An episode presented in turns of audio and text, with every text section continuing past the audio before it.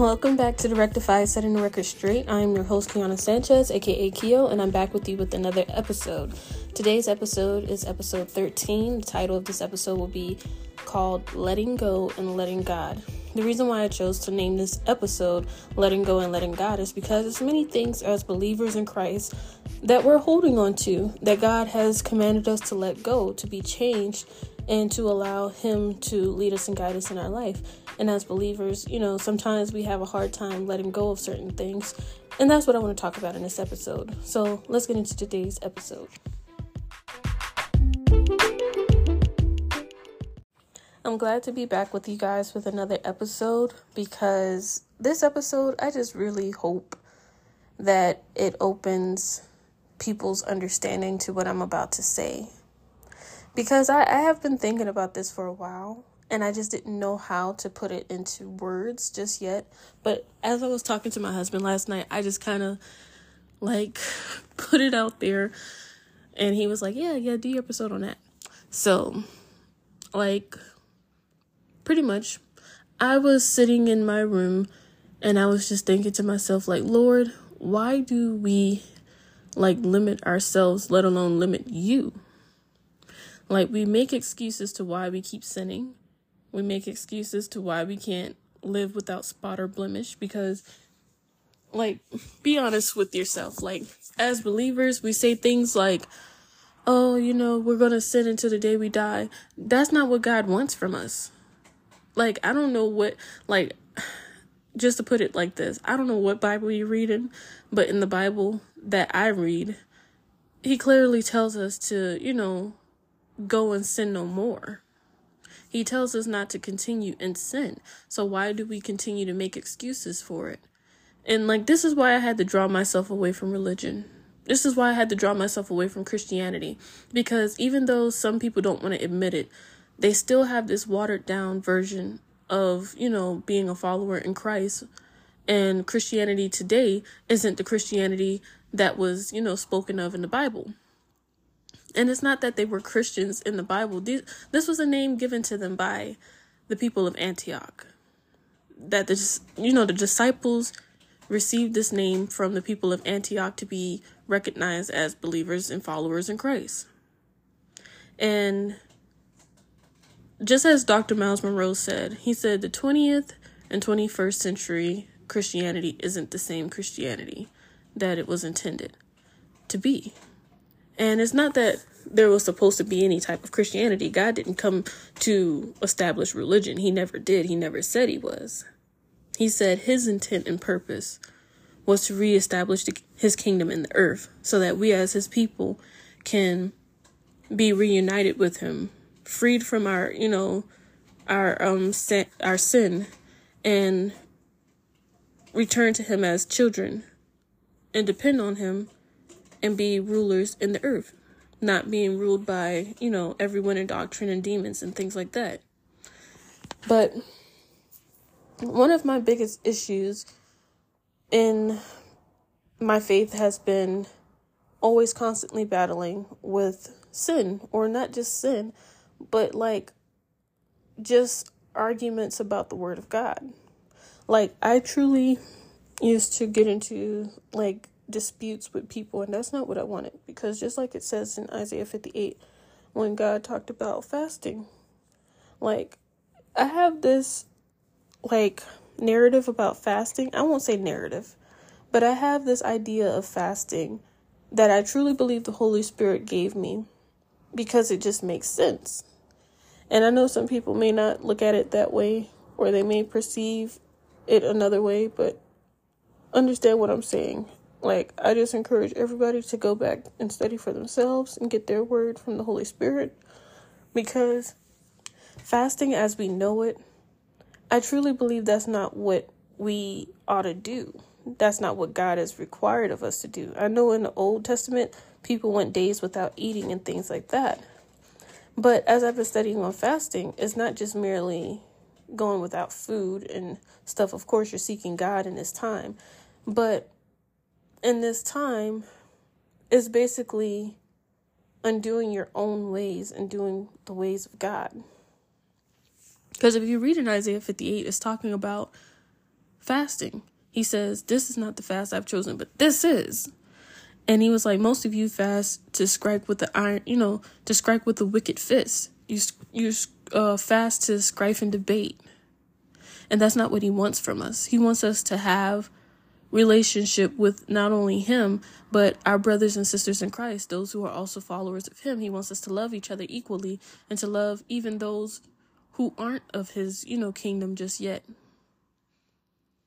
and as believers like we tend to over like the best way I can put it is we turn we tend to over religiousize the Bible.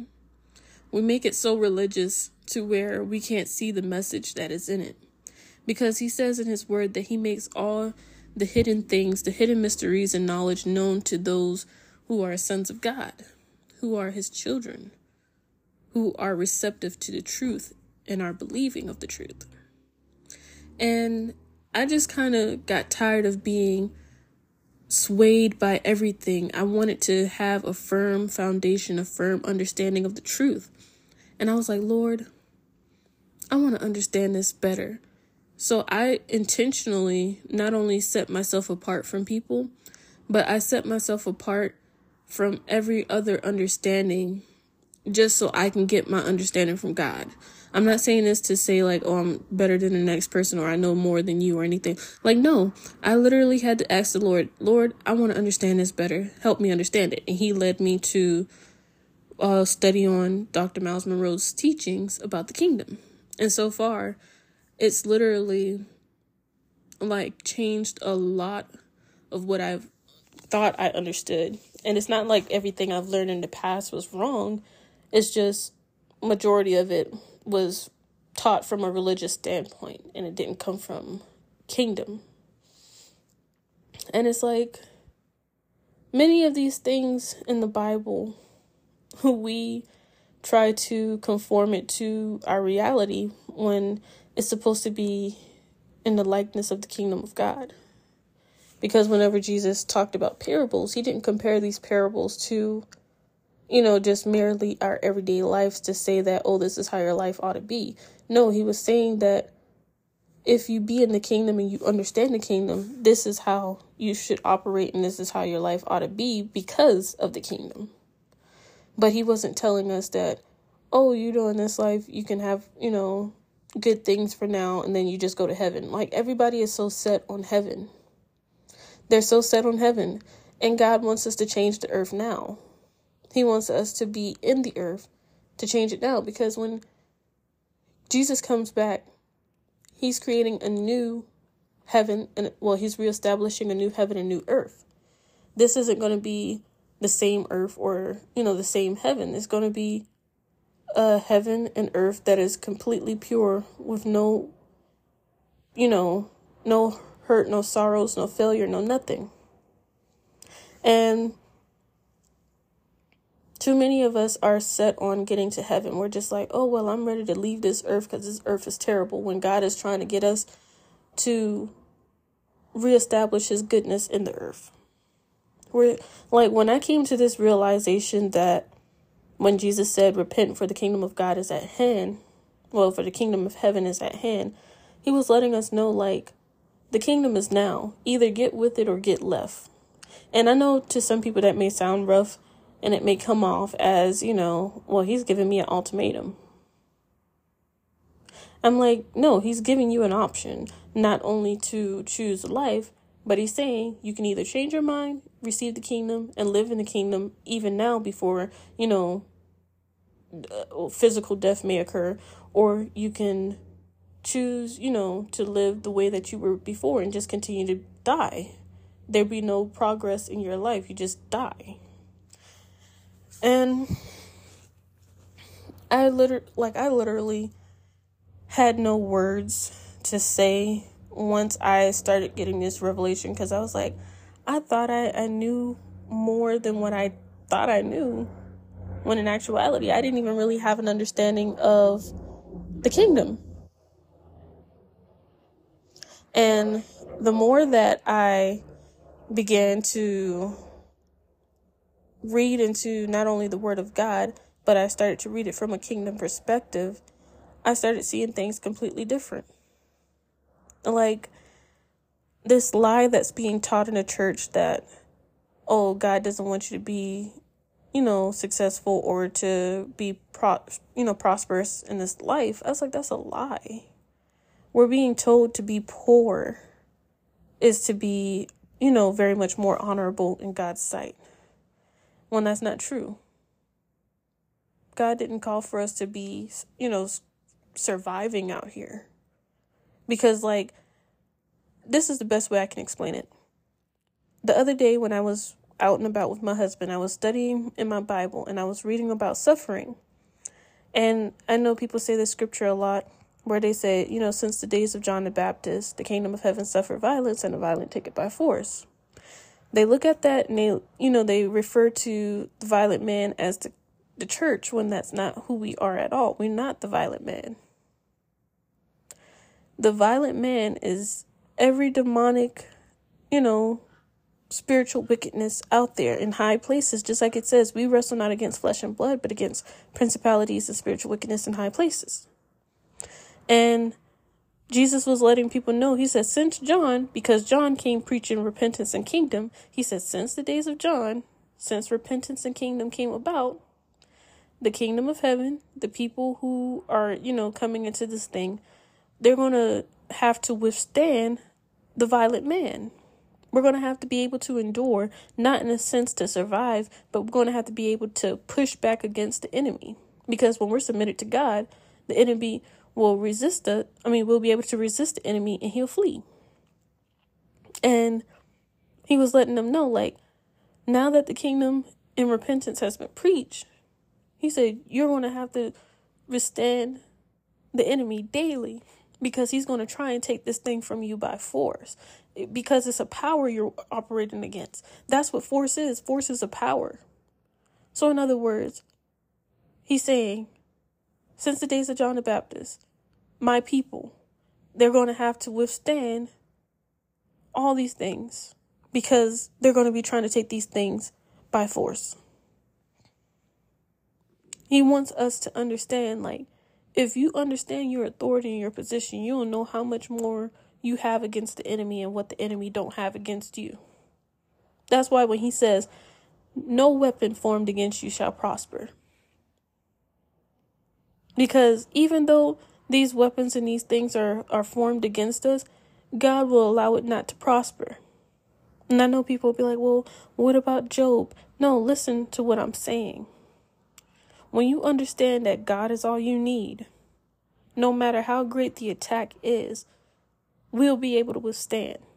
Because just like it says, I believe it's either in First Corinthians or Second Corinthians, but just as it says, he says, you know, God will give us a way of escape every single time. And he'll make us to stand. He will make us to stand. I had to truly find that scripture, but we don't have to rely on our own strength or anything like that. And I know people will be like, well, God wants us to be poor. No, He doesn't. He doesn't. He wants us to have more than enough so that we can help others, not so that we can lavish in it and, and rub it in other people's face. He wants us to have more than enough so that we can be able to help those who need it. Because that's what the kingdom is about. The kingdom is about us living off the richness of Him and not ourselves. It's everything that He owns that we're able to have a part of because we're His children.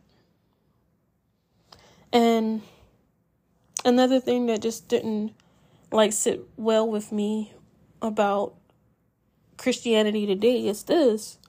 It's like people are coming up with so many different terms and things like that. They're coming up with so many different things. Meaningless things, to be exact. And these things don't benefit us at all. Like, it's terms I've heard, and I'm like, what is even this? Like, what does this have to do with, with this or that? Like, we're coming up with so many different names of things to sound good and convincing to people. And it's not even true. Like, here's a kicker generational curses. people. I know people will be like, yeah, you know, I'm I'm breaking every generational curses and cycles. Listen, everything we do is a choice. Everything we do. We do not have to follow in the footsteps of our parents. Because if you read in Ezekiel chapter 18, you'll see where it says that. Where it literally says, should a man, well, should a child be punished for his father's sins? Certainly not, because if the father committed the sins, why must the child suffer also? Now, people have to understand this. Your actions and your choices of sin can indeed affect other people, but that doesn't necessarily mean that they have to go through something just because you went through it. It's all about choice. And sadly, many people, they still take the route that they know because they don't know truth. It's not, it has nothing to do with generational curses. And I know some people will go back to the scripture where it says, and um, I believe it's in Exodus, where it talks about, oh, if you do this or commit this type of sin, it'll be passed down to your third generation or the sixth generation or something of that nature. I know people will use that scripture, but that wasn't talking about what you think it's talking about. But I just encourage people to always, you know, go to God about things because there's so much stuff that we have took on in the name of religion, thinking that it's in Christ and it's not. Like people have this mindset, like for example, with the beat the Beatitudes, where it talks about, you know, he who is poor in spirit, you know, uh, I forgot how that scripture goes. I'm actually gonna grab my Bible so I can say it the correct way. But we twist these scriptures to our own benefit or to make ourselves feel good without actually really having an understanding of them. Or we, you know, see what it says and we just don't try to perceive it in the light that the Holy Spirit gives us. But just as it says in Matthew chapter 5 and verse 3, he said, Blessed are the poor in spirit, for theirs is the kingdom of heaven. In other words, it's a person who realizes their lack. They understand they need and have need for their spirit. And we know that once we realize and recognize we need God, then guess what? We can receive Him. He said, For theirs is the kingdom of heaven. So to be poor in spirit is to have a desire. Poor isn't merely being without money. No, it's saying you realize you have a lack. There's a lacking. And what did Jesus well, what did God say in Hosea 4 and 6? He said, My people perish for a lack of knowledge. So if we lack in something that, you know, we need, we're perishing because of it. But when we recognize our lack and we pursue what we are in lack of, then then you'll be filled. You'll have all that you need. But I just want to encourage people. Like, I didn't even want this episode to be super long. But I just want to encourage people to let go of religion, to let go of their own understanding, to let go of their own ways because look at how it's done, you know, look at how that went for the Israelites. They had all they could need and more, and yet because they were so caught up in the ways and traditions of the Egyptians, they still went after the very same things that God had to deliver them from. The same things that put them in bondage, they kept going back to. And God is like, why do y'all do this to yourself? It's because you're not trusting me. And I want to trust God so wholeheartedly to where my whole life just looks like Him and people will want to receive Him because of it. Like, we don't know how to let go and let God. We just let everything, like, for even example, for even an example, when it comes down to our finances. I know people be like, well, money don't just fall out the sky. That's because you're thinking that way. If God wanted to, He could.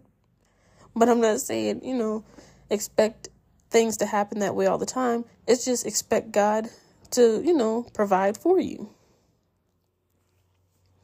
It's like we have to have an expectation on God, you know, to help us in wherever we lack. And we shouldn't keep going back and forth in our minds about, well, I don't know if I should do this or how I'm going to do this because this and that. Like, we just simply have to trust Him. Like, I literally had this, like, thought come to mind, which I knew it was from the Holy Spirit. But He was like, how can you be joined to someone that you don't even trust? Because I, I had just seen a video where this lady was talking about, oh, you know, I, I signed this prenup with um well, I was trying to convince my ex to sign a prenup with me. We were engaged and he tried to get me to sign a prenup. And yet when I asked him to sign my prenup, he was all like, No, this isn't fair, this and that, blah blah blah. Like this when she was saying all these things, I said this is literally how we are with God. We're saying, Well, you promised me this and that, so I'm gonna give you this and I want this. But you can't do anything against me because if you do, then you don't trust me. Yet we don't even trust God. And a lot of us don't even realize we're doing it. But we're handing God over a prenup and we're like, I want you to give me all the things in my life. You can't have the things I want and this and that. I'm not willing to give this up or give that up, etc. And we do these things. And it's all because we don't want to give our entirety to him. We don't trust him. Because that's what prenups are. Prenups are basically coming into an agreement with a person that you don't even trust. Because just in case things don't work out, then at least you still have all you want. But what good is it to have all the things you want and this and that while you're so called trying to have a relationship with God, which is actually portrayed as religion, and get and you get nothing because you held so tight onto the things that you already had before that He was trying to let you help you to let go of so y'all can have better. Like, that's why, as believers, we just truly have to let go and let God. Let go of what you think you know and let Him teach you. He said He, you know, will reveal these things to those who truly ask Him. And if we don't trust God as we say we do, then how can we just truly allow Him to operate in our lives the way that He wants to? we look at God saying He has a purpose and a plan for us as if He's going to give us this terrible plan that we don't want and we're going to be miserable because of it. Like, I'm to be the first to say I was one of those people who was afraid to let go of my ideas and plans because I'm like, well, God, I'm not sure if it's to work out the way that, you know, you claim it will because I want this and I want that. And we do these things to ourselves. We sabotage ourselves because we think we know better than God. We think we have greater plans and ideas than him when he knows the beginning to the end. And we just have to simply give it over to him. Like, that's our biggest issue. Our biggest issue is letting go. We need to let go of our own plans, our own ideas. We have to let go of religion. We have to let go of always trying to, you know, be right with God, you know, in a sense of our own understanding. Like, I'm just truly tired of putting a, a blanket over the things of God just to still make myself feel secured in my own ideas and plans. Like, we have to truly just let go and let God. Because the moment that we do, we'll begin to see our lives change in such a way that we've never seen it before. That's the beauty of following Him and trusting Him. Don't set yourself up for failure because you're afraid of what may come. We won't have fear for the future if we trust God in all that we do, even with the little things. Like, I've seen God make my life so beautiful in ways that I can't even explain. And to still not trust Him is a crazy thing. That's why I have to ask Him help my unbelief. So I encourage each and every person who listens to this podcast just truly seek the kingdom because he says, Seek ye first the kingdom of God and all his righteousness, and all the things that you are in need of will be added to you. You don't have to put on this fancy facade or this religious, you know, show or anything like that. You just truly have to seek His word. Not just His word, but seek Him, seek His face. And allow Him to, you know, reveal Himself to you. But on that note, this is the Rectified Setting Record Straight. I'm your host, Keona Sanchez, aka Kio. This is episode 13. And I just pray that this blesses whoever, you know, listens to this. Like, I just really encourage people to just let God be God. Let God be true and every man be a liar. All right, y'all be blessed.